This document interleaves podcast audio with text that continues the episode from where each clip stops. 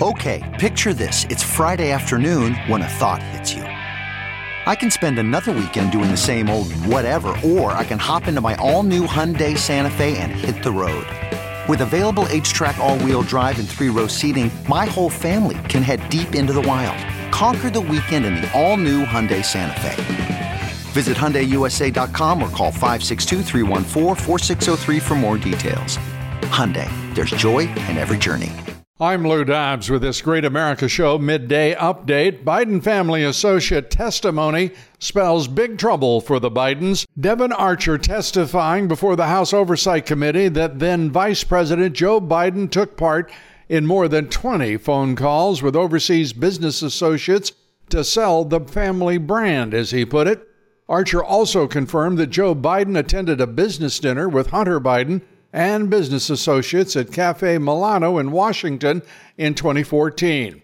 Yelena Baturina, the billionaire ex wife of Moscow's mayor, also attended that dinner. Archer is the latest to come forward to expose the Bidens for what they are corrupt.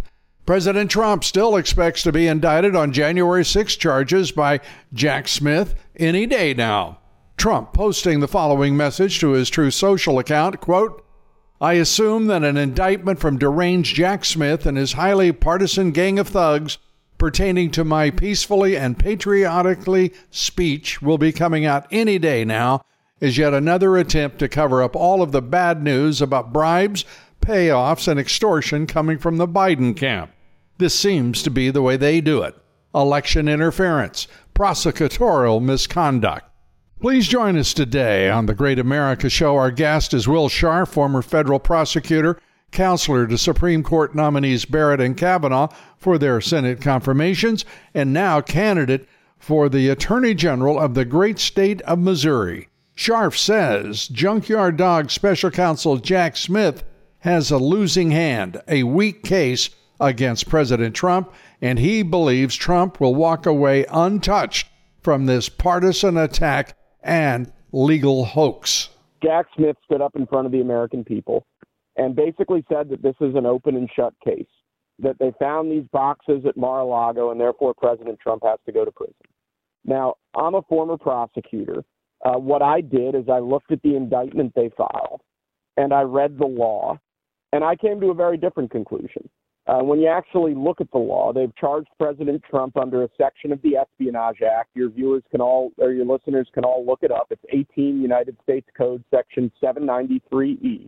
And under Section 793E, they need to prove not just that there were some uh, sensitive documents at Mar-a-Lago, but they need to prove that President Trump had in his possession uh, what's called national defense information uh, information that could hurt the United States or help a foreign power. They need to show that he knew he had that information.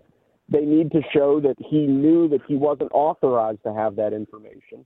They need to show that he knew he was supposed to give it to a, a, a you know a federal official or a government official, and they need to show that he willfully failed to turn over that information that he knew that he had uh, to that government official. And based on what they've put in the indictment, I don't think they can prove that. Uh, that there's an act called the Presidential Records Act, uh, which dictates what happens when a presidential administration ends. And it gives the president broad discretion to designate some records as personal records. Those would be things like diaries, journals, personal memorabilia, items of a primarily personal nature.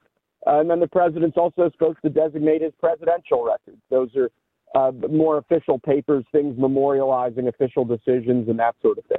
Now, courts have consistently held that the president has broad discre- discretion in how he designates personal versus presidential records. I don't think that the special counsel can prove that President Trump knew he had anything he wasn't supposed to have. I'm not even sure if they can prove that he had anything he wasn't supposed to have. And they definitely can't prove, in my view, that he willfully failed to turn over any national defense information to any government official that he knew had a right to receive it. Join us today on the Great America Show for my full interview with Will Scharf. His analysis is brilliant and certainly not something you hear anywhere in the national media. Join us each and every weekday for the Great America Show. I'm Lou Dobbs with this Great America Midday Update.